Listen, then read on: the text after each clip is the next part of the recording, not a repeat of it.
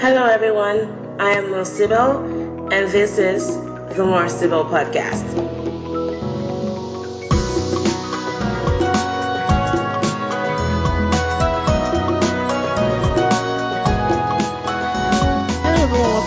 Civil Podcast, a podcast about culture and cultural nomads designed for blacks and Asians and those who love them. I'm your host, Mosibo, Nigerian-born, US educated, Korean-speaking, struggling intellectual. I have on the podcast with me a very important guest and someone that was very important in the Civil Podcast as a whole. And so I will talk more about that later. But in getting us started with this episode, I'd like to introduce her. Uh, she's a freelance graphic and web designer based in Austin, Texas. That was actually where we met. And our hope is to keep creating work that can serve to communicate beautiful messages, inspire others, and change the world. And like uh, we have a commonality in that we both went to the University of Texas at Austin, and there's a saying there that says, "What starts here changes the world." And um, in her free time, she loves to dabble in HTML and CSS. She also loves to go on food adventures, which by looking at her pictures, I have to talk about more about that because it doesn't look like that. and she loves to learn new skills to add to her arsenal. Everyone, join me welcoming Teresa Nguyen. I'm gonna call her Teresa from here on, but she has a middle name which we're gonna even explore more about. So, what's up, Teresa? Hi to.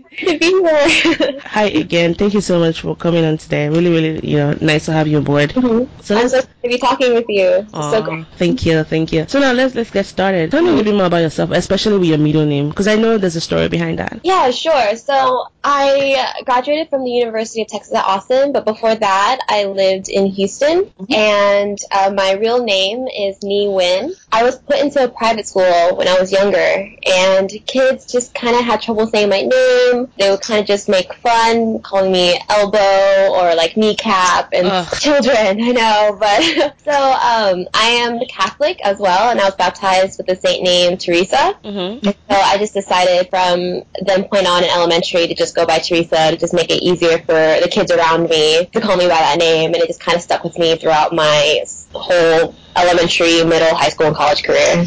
Uh, isn't it? I, I notice that a lot, you know, amongst us, like those of us that are not born here in the U.S. or even those that are born in the U.S. but that have like a different culture from what you would call the mainstream American culture. Is mm-hmm. that we do so many things to try to make it easier. I, I, let me give an example, like with this name thing. I have a lot of Chinese friends that on coming here for mm-hmm. whatever reason, sometimes it's usually for the passport issues, they have to get an English name. And in your case, I mean, you, I'm sure you were born here, right? Uh, yes, I was. And I mean, you, you're American as can be, but then you still had to even go through that lens of having to switch your name around to move it from Nhi to Teresa so people can be comfortable saying it. I mean, if I can say Arnold Schwarzenegger or um, all this kind of non-American, whatever that means, names, I mean, why is it so difficult for Americans to, at least, when I say Americans, like those that are not very patient, like mm-hmm. you have a lot of Americans that are not very culturally patient to learn how to spell people's names. And then yeah. why, why should the burden be on us to like find ways to adapt our names so they can make it easier for them to understand? I don't know. I find that really interesting. No, I definitely agree. And it's just like, when I was younger, that never occurred to me. I yeah. think I fit in when you were little, you know. Yeah. And I, because I went to a private school, a majority of the kids were white, mm.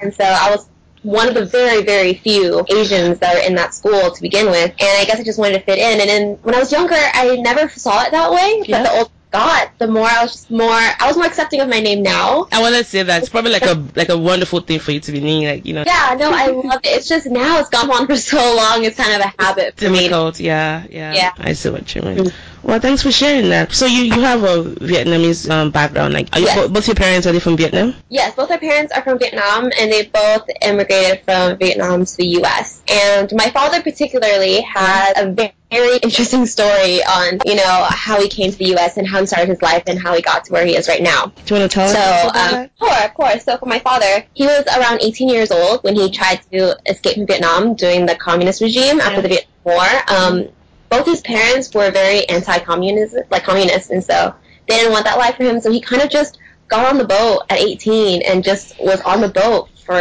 seven to ten days wow. to take that trip to America. And whenever he got here, um, he kind of just went to California. He had to start over. He worked as a janitor, and he got his green card. And after five years, he applied for citizenship. Wow.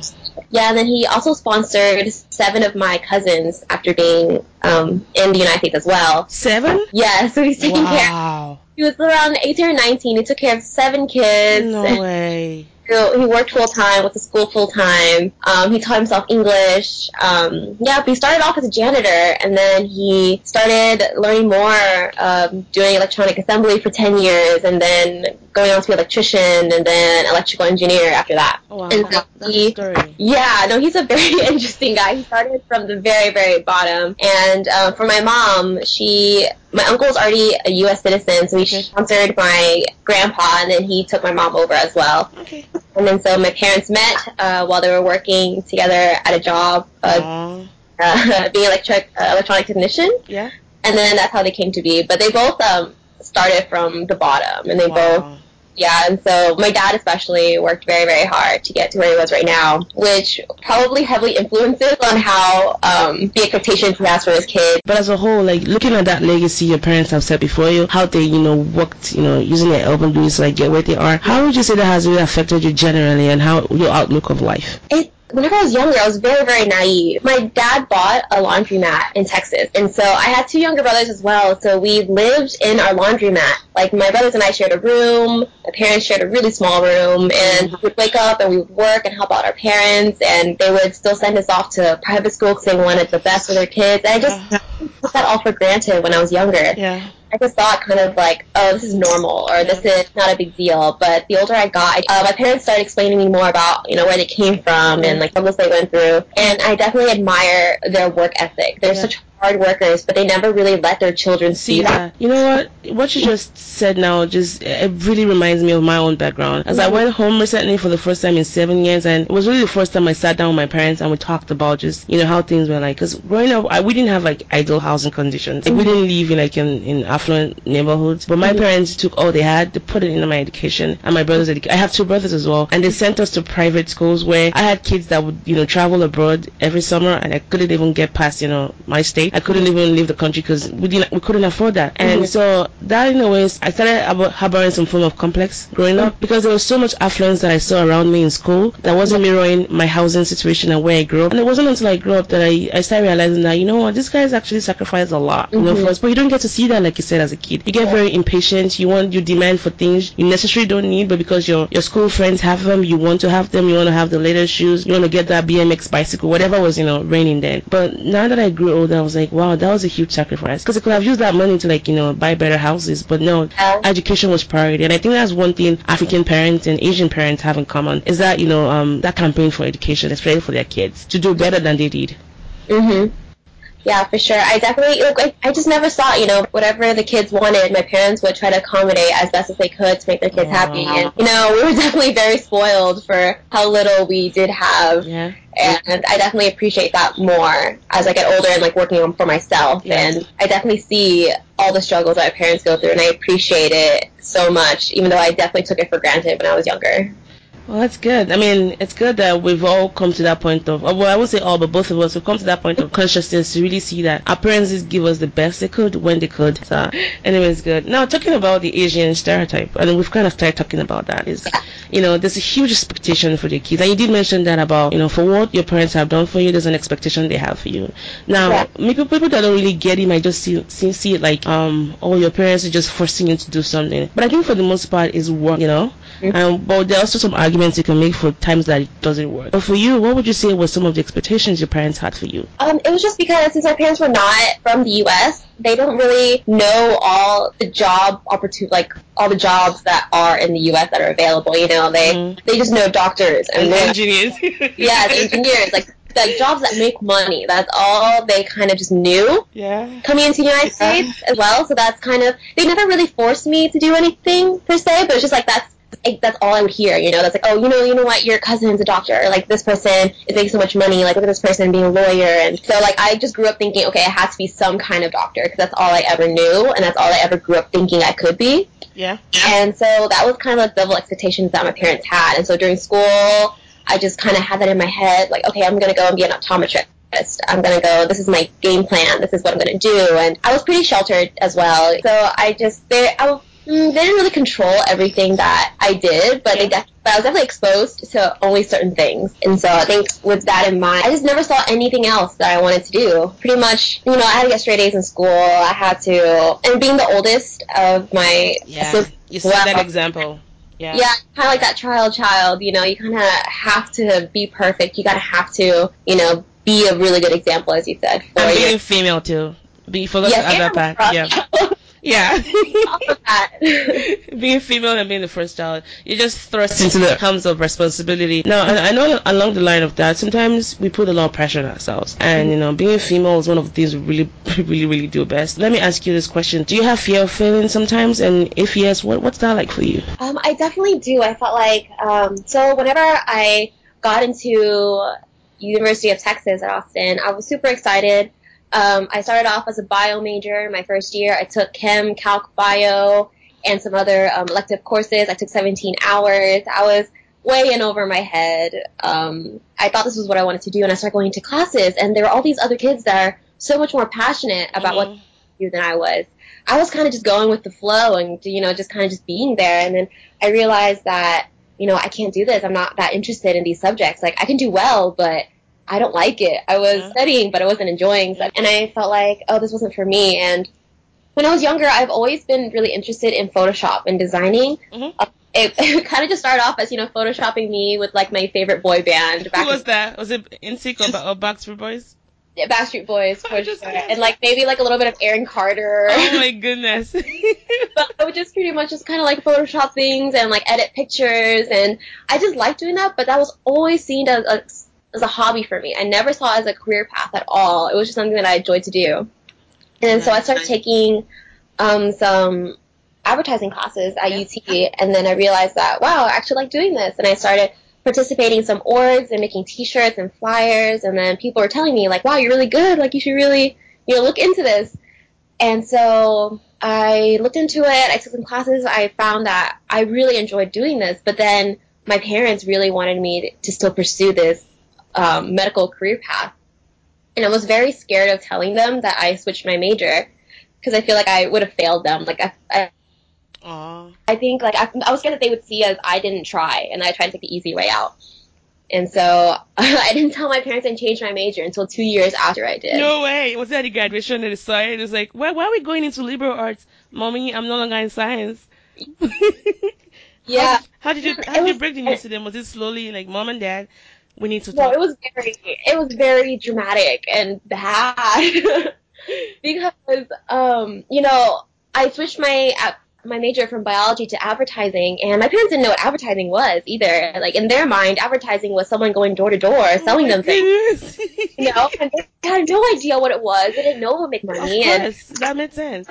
yes, I was terrified. And it was, I think, I decided to go back home to Houston, Yeah. and around that time, it was, it should be around the time I would be taking my OAT uh, to apply to optometry school, and I Oh. felt like, you know, it's gone on for way too long. I can't like not tell them anymore. and I decided to tell them, like, oh hey, like I switched my major, and they were so upset. Um, I think they were they were definitely more upset about me hiding it from them for so long before Aw. telling them more than me switching my major. to them. But I think I told them, you know, I was just scared that they would be angry and Yeah. that they wouldn't improve and that they would feel like I failed them and that, you know, I wasn't doing what Oh, I'm sorry? I said it's it's like they probably felt bad, like you couldn't open up to them earlier on. They were more concerned about that than you actually switching your major. Like you couldn't have that Yeah. conversation with them. For sure, but it's just kind of, I think it's just kind of that, the expect, the amount of expectations, you know, they had for me. I, I think it, I just didn't want to fail them, and the only way for me to not fail them was to not tell them. Yeah.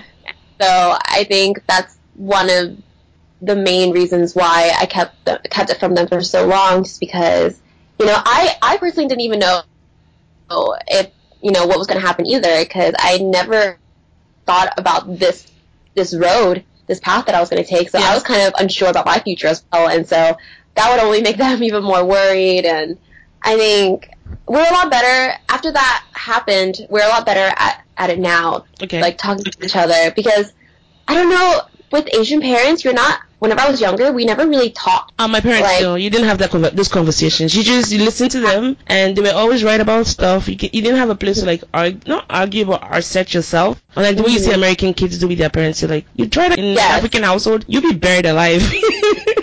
yeah for sure you know and that's how I felt when I was younger and you know all, like the older you get it, it- the easier it is to talk to your parents yeah, because you're older now. Yeah. You're like, yeah, I'm not scared of you anymore. I ain't scared of no ghosts. yeah like um right I think after that happened our relationship definitely got a lot better um because now we are more open with each other. 'Cause I didn't realize how hurt my parents would be you know that I kept it from them and I should have known but in that time, in that moment, all I thought about was disappointing them, and that I didn't think to to see how they would feel if they didn't know that I changed my major either. Yeah. And so the only thing soothed me was like failing them, and disappointing them, and making them mad at me. And after we talked it out, you know, it, it's become a lot better. My parents are a lot more open with me, and I to them. I'm just glad that it happened, and that it was something that brought us close together as like parent and child. Very good. Um, so you you started with you know biology, hoping to go to ophthalmology school, and then you along that way you started attending some classes in advertising, and then you found out that you loved it. So you're probably one of those people that they're working in where they really love. And you know how they say if you love what you do, you don't have to work a day in your life. So that's good.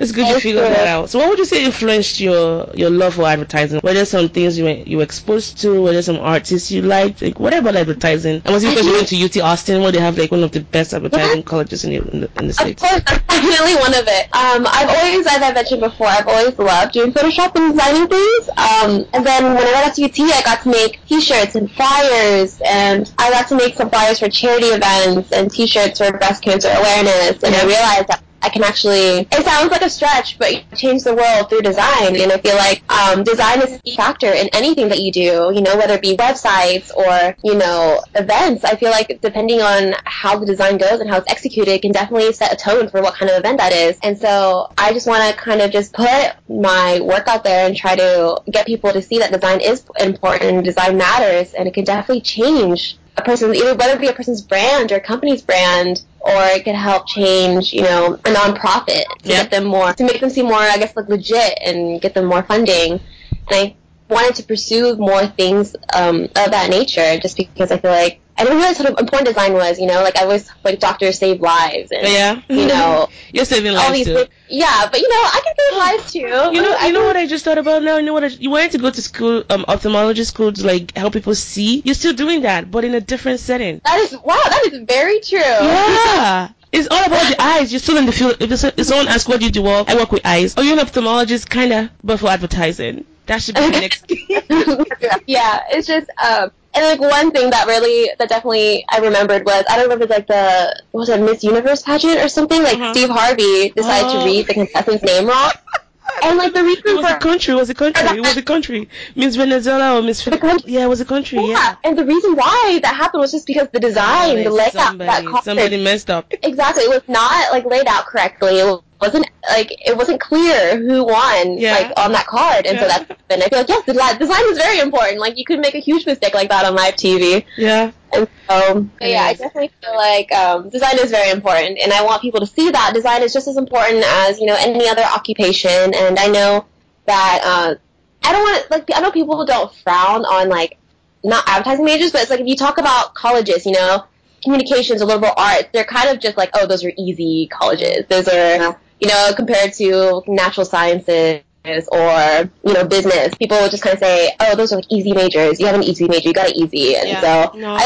say that no, no. What you guys do is equally as important as what you know every every other person does, because we all cannot be one thing. You know what I mean? yeah, Yeah. so I just want to kind of just say that, yeah, like, what I do might not be as hard as, I guess, like, calculus or organic chemistry, but it's definitely different. And, you know, if you were in my field, you would struggle just as much as anyone else would if they're not in their, like, relative fields. And so I, I just want to show that it is important, whether whatever occupation you choose, you are important in whatever you want to do in that field. For me, my position is still entry level, so I'm not making as much as I would like. Yeah.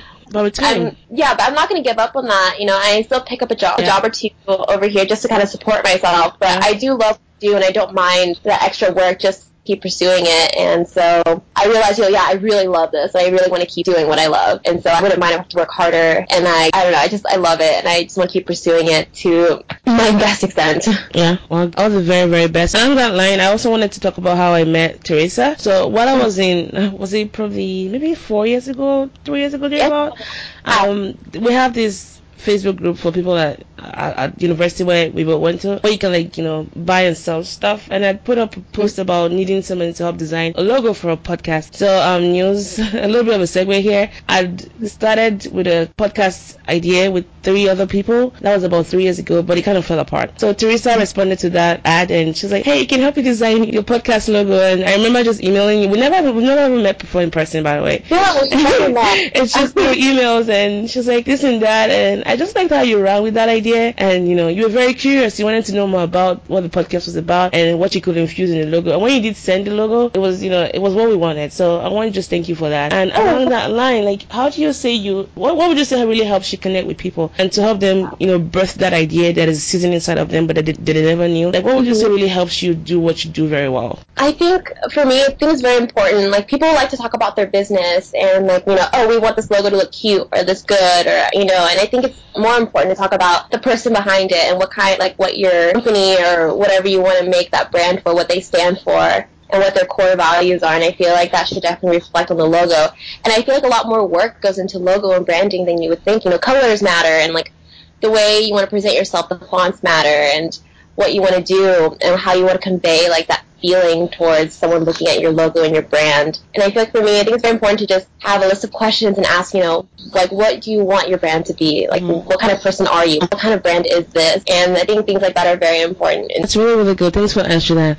Um, so in addition to logos, can you talk a little bit more about what you can help people do? And after you're done with, you know, talking about your expertise and skills, where people can reach you in case they want to hire you. And I highly recommend Teresa, by the way. She is the brains behind, the more. If you go to www Like I said, we never met in person. We still haven't met in person. All our conversations have been through emails and Facebook chats. I mean, 99% on, on Facebook chat. And I told her what I want. We don't even talk on the phone. It's like the first time I'm actually hearing your voice and actually the first time hearing my voice. Exactly. And so she designed the website, put all of them together and the layout, the tabs, the pictures, everything on the website. That's all through Teresa right there. So she comes highly recommended. And just tell her you're from the Morsible podcast. Probably can get a discount from her. Anyways, Teresa, tell us more about what you can do and how people can get to you. Sure. Um, so I just graduated from the University of Texas and with a major in advertising, but a lot of design that I do, I am all self-taught. I didn't really take a lot of courses at UT that would teach me that. I taught everything myself, so I'm still kind of fairly new at it. The rates are very cheap for now, so if you want something, come in or get more experience. But I, I mainly do logos, so if you're thinking of branding yourself or thinking about starting your own business, um, I can definitely help out with logos. I am recently getting into web design, and I am really love web designing. So if you're thinking about, you know, how you want your website to be laid out, I can definitely help with the web design aspect of it. Um, I can also make, you know, business cards or stickers or anything like that as well. Um, I'm very versatile, and anything that I don't know how to do, I can learn very quick to do it. So I feel like definitely if you are a new business, um, or you want to bring in a new clientele and like kind of just rebrand and switch it up a bit, I can definitely help out with that, and I definitely can curate um, a logo or like a brand colors or anything that can help suit whatever you want your business to stand for. Wow. So you can definitely reach me out at my at my website, uh, nhibnguyen.com. That's N H I B N G U Y E N dot com. And then uh, on my website, there should be um, my email address and anything else you would need to contact me on there as well. Well, there you go. She's quite the um, talented lady.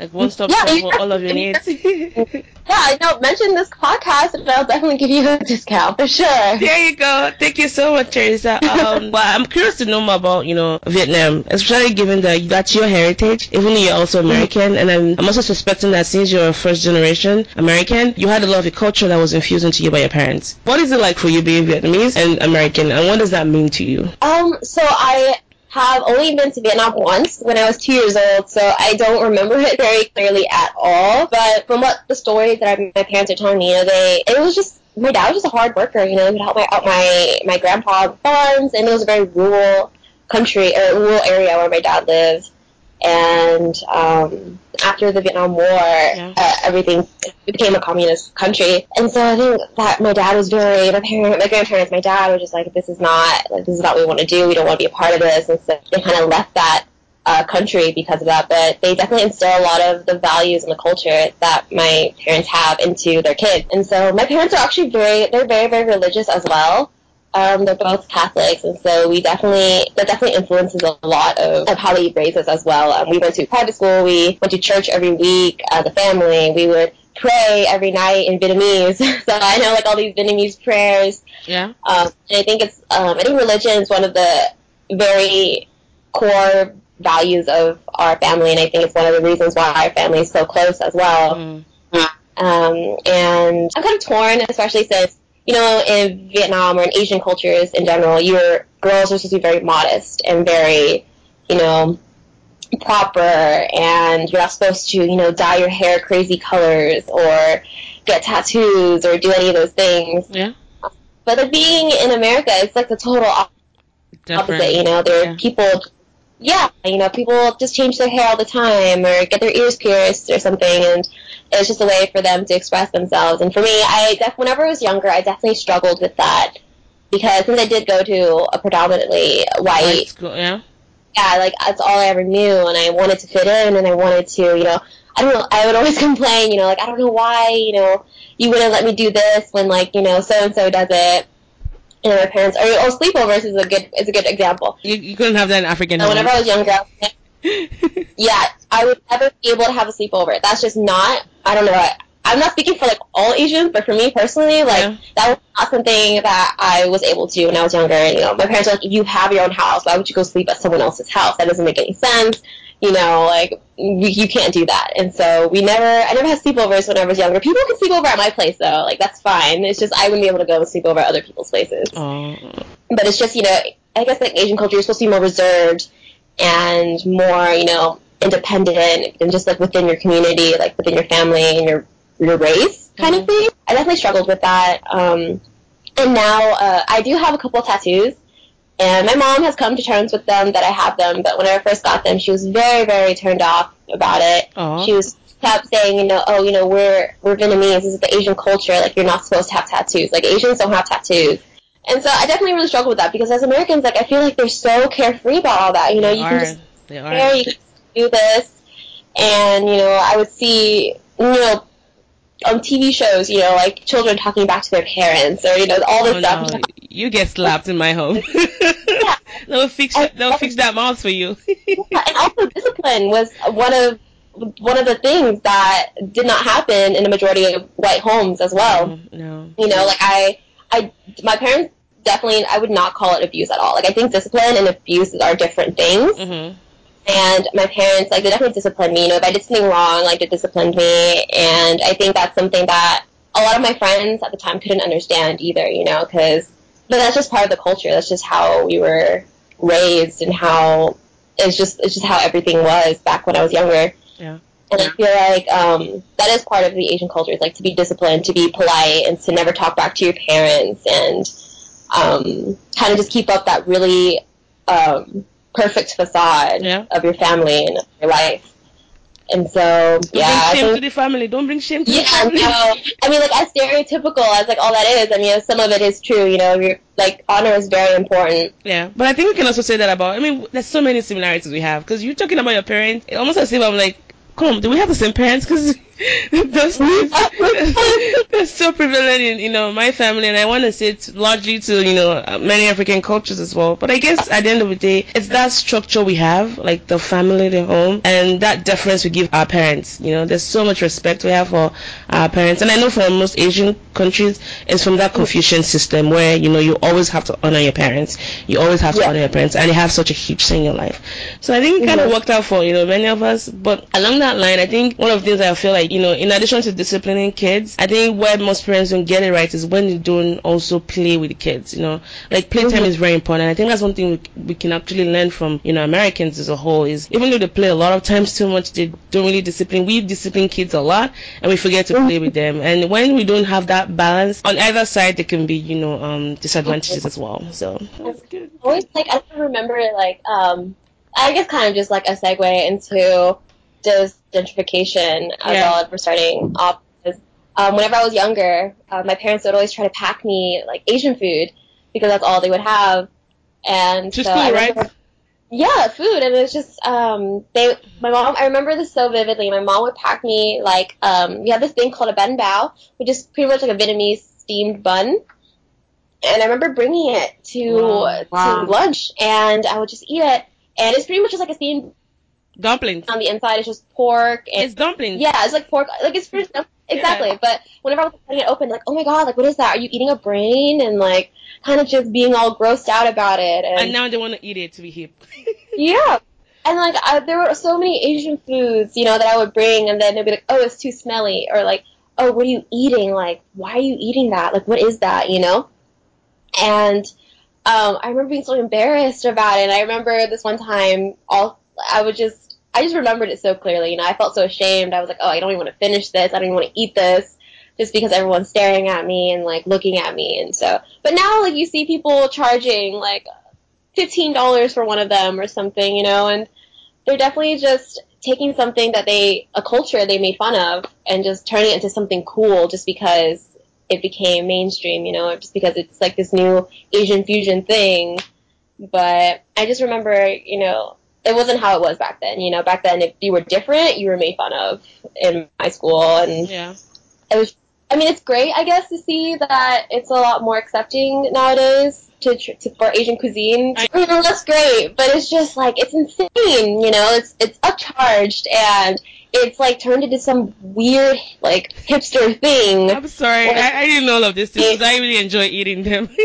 but you would know better than I than I will. Uh, no, no, I'm like it's fine. Like I know people. I don't. It's not like the people eating it. It's just like the people like making, it. It's them, just yeah. It's, yeah. And I remember, you know, it's fine if if you want to honor the culture and you want to you know do what you want to do. But it's it's another thing to kind of like take it and kind of just into something else completely and then call it authentic. I think that's the one thing that kind of just, you know, if you're eating like kimchi with french fries, like that's not authentic Korean cuisine. And um, yeah, and then, you know, it's just I mean, it's great that it's being recognized as more normal, like Asian foods are. But you know, back then it definitely was not like that. You know, if you were eating kimchi at school, it would smell bad, like vinegar, or like people would just make fun of you for it. Yeah. Yeah, and also I remember during in kindergarten we were having like a picture day going on. Yeah. And I told my mom about it, and I think I was like, oh yeah, I told my mom. I remember telling her, I was like, oh, I want to dress up for picture day, and she made me wear like this. Um, it's called an ao dai, which is like a traditional Vietnamese um, dress thing. And um, my mom was like, "Oh yeah, just wear it. You look cute." And like blah blah. And I remember going to school, and everyone's just like in jeans and a t-shirt, and they're all like staring at me and oh, like no. asking me why.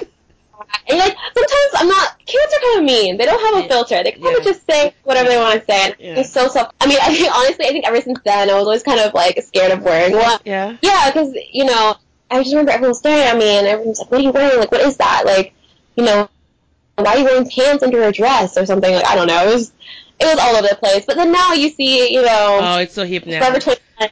Oh, yeah, celebrities wearing them, and it's like the hip thing. Everybody wants to get one. Yeah, yeah, and I was just like, oh, this is just so insane, you know, like. Uh, yeah, I don't know. It's just it's great that Asian culture is being embraced yeah. uh, in whatever form, but I think it'd be nice to like learn more about the culture yeah. behind it as well, and like to see why it is the way it is and why things are the way they are. And I'm sure you're wondering why didn't that happen when I was growing up, when I was still in high school, or, you know, grade school. Ah, you know, was cool, whatever.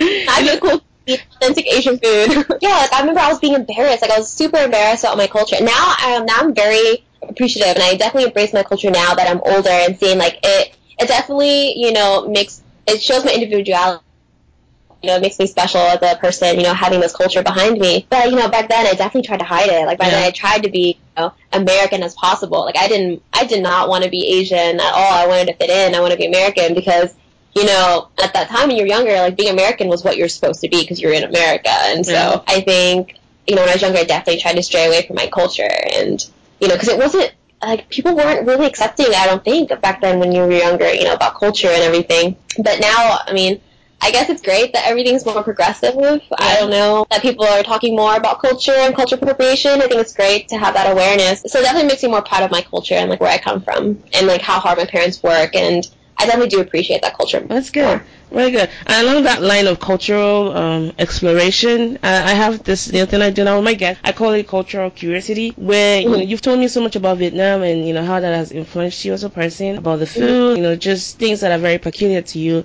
being Vietnamese as well as American. Now you know I'm Nigerian, right? Yes. Is there anything? oh, I don't know what gave that away. Is there anything? do you have anything you're curious about to know about my country? It could be any question, and don't worry, nothing is off limits. Well, I know you just visited recently, mm-hmm. so want to see like how that trip was for you, and if there's any that you learned yourself well, while you were over there. That's a good question. Thank you for asking that. It was it was really nice. Um, it was my first time in seven years. I got to see people again that I hadn't seen in a while. And I think when you're away from home, well, whatever home might mean to you, you mm-hmm. tend to adopt this romantic attitude towards it because you're so far away. It's almost like mm-hmm. that boyfriend that got away, and you never remember all of the bad parts. You just fantasizing away, and then reality sets in in the form of culture shock, or in my case, reverse culture shock.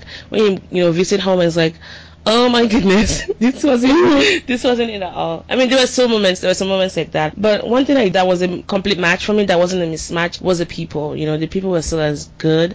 They were still as yeah. warm, as as friendly. And then even though I really didn't get to explore the food, and one thing that really stood out for me was the fruits. Like Teresa, yeah. When you live in the US for so long, your taste buds get altered. Like the first time I was there, I remember really questioning like the bananas because they were they, they, they tasted altered in a way. They didn't taste mm. really fresh, almost like they had to be sped up to be ripened. They didn't go through the natural process of aging. And even the mm-hmm. chicken and the eggs tasted funny. The milk tasted funny. So when I went back mm-hmm. home, and of course I stayed here for seven years, so all of that it became a non-issue. When I went back home, I remember biting into a banana and I was like, my goodness, this is what banana should taste like. I also had the same experience with oranges and then pineapples, and it tasted really good. It wasn't like the the the saccharine sugar pineapple we're eating here in the US. Like seriously, those are not real fruits. I don't know what's happening in the lab where they're growing them, but just biting into biting into a chunk of pineapple was like, oh my, god and I, you know, it was pouring all over me, and you know, the juices were dripping all over my face. I really didn't mind the mess because I was, I was in, I was in a zone, like I was just lucky mm. out. I was gonna check into a hotel room, do not disturb sign. It was gonna be me and that pineapple.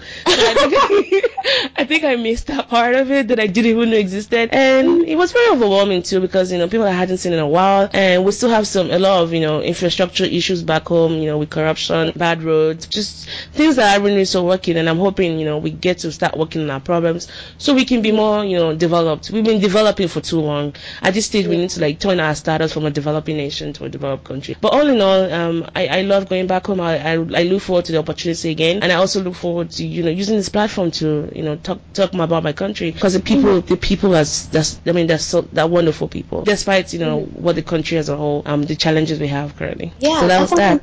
Thank you. Yeah, craving for fruit. oh, you need to you need to. I don't know how we're gonna make that happen, but if you're ever ever ever if you're ever curious about going to Nigeria, let me know. Even if I not able to take you there, I definitely have people that can you know take you around, and you need to try the food there. They're very amazing. And there's such so, so many similarities between you know my culture and your culture because we love rice yeah. as well. Maybe we don't, we don't, eat rice as much as you guys do, but we do we do a lot yeah. of magic with rice, and you yeah. love the food. And that's why for me, eating Asian food like Korean food or even Vietnamese food or Thai food, it was very easy for me to adapt quickly to that. Then you know pickles and American food because it felt like just a crossover from what I was used to growing up in Nigeria. So I don't think you're gonna have pr- any problem in that department, given that you love to go on food adventures. Go find your way to Nigeria ASAP. yeah, I definitely, oh, I definitely want to now. Yeah, I, that's really great. I'm really curious to try the food just because like we both do have a more adventurous, I guess like food palate yes. than American, just because like I'm not scared to try anything crazy. I am scared too. I can I try everything twice. You know, first time for the novelty, and then second time like, to see if I like it. But I can try mm-hmm. anything. same, same. well, good, good, good. We're kind of nearing the end of the podcast, and I just wanted to ask you this. I'm very curious. So I know you do love learning new stuff, and I like that you're very um on. You think on your feet, even if you don't have certain skills that your clients need. You mm-hmm. like you know get up. Because I remember when you had to help me do like a Mailchimp, was it something like for my mailing for the website? You're like, oh, I don't know how to do this, but but give me some minutes. I'm gonna get back with you now. And then bam, you did that. So I I really like that about you. What do you think the future is gonna be like for you? Like, what are your next steps? Oh man, so I think I've always told people that I want to do graphic design, and I think now I do want to focus on web design, and I want to kind of just really be confident in web designing and text hierarchy, and then maybe in the future kind of just be able to design and code a website as well. So kind of like the full package of everything. Um, I just want to be really good at what I do. Because right now, I think I'm just kind of like learning a little bit here, learning a little bit there. I'm kind of just still exploring exactly what I do want to do. Um, just because now I have more time and more freedom to do it now that I'm out of school. Yeah. Um, so now I think my main goal in the future is just to really solidify my passion for design and really be confident in what I do and confident in my career path. And I think I still do have a long way to go just because I just feel so new still to this whole thing. Yeah. I think I want to be really strong in my field. I do want to be more passionate, more strong, and like more influential in my work as well. And you know, to change the world through design, you know, I do want to make an impact somehow, and I do want to accomplish that in the future. Oh, one thing I know is that well, from working with you, I know whatever your hands find to do, you're gonna do them well, and I wish you the very best in all of your ventures. Thank you so much. You're so sweet. well, um, if you don't have any other questions for me, this is the end of the podcast, and I was just gonna wrap it up. Are there any questions you have for me, perhaps?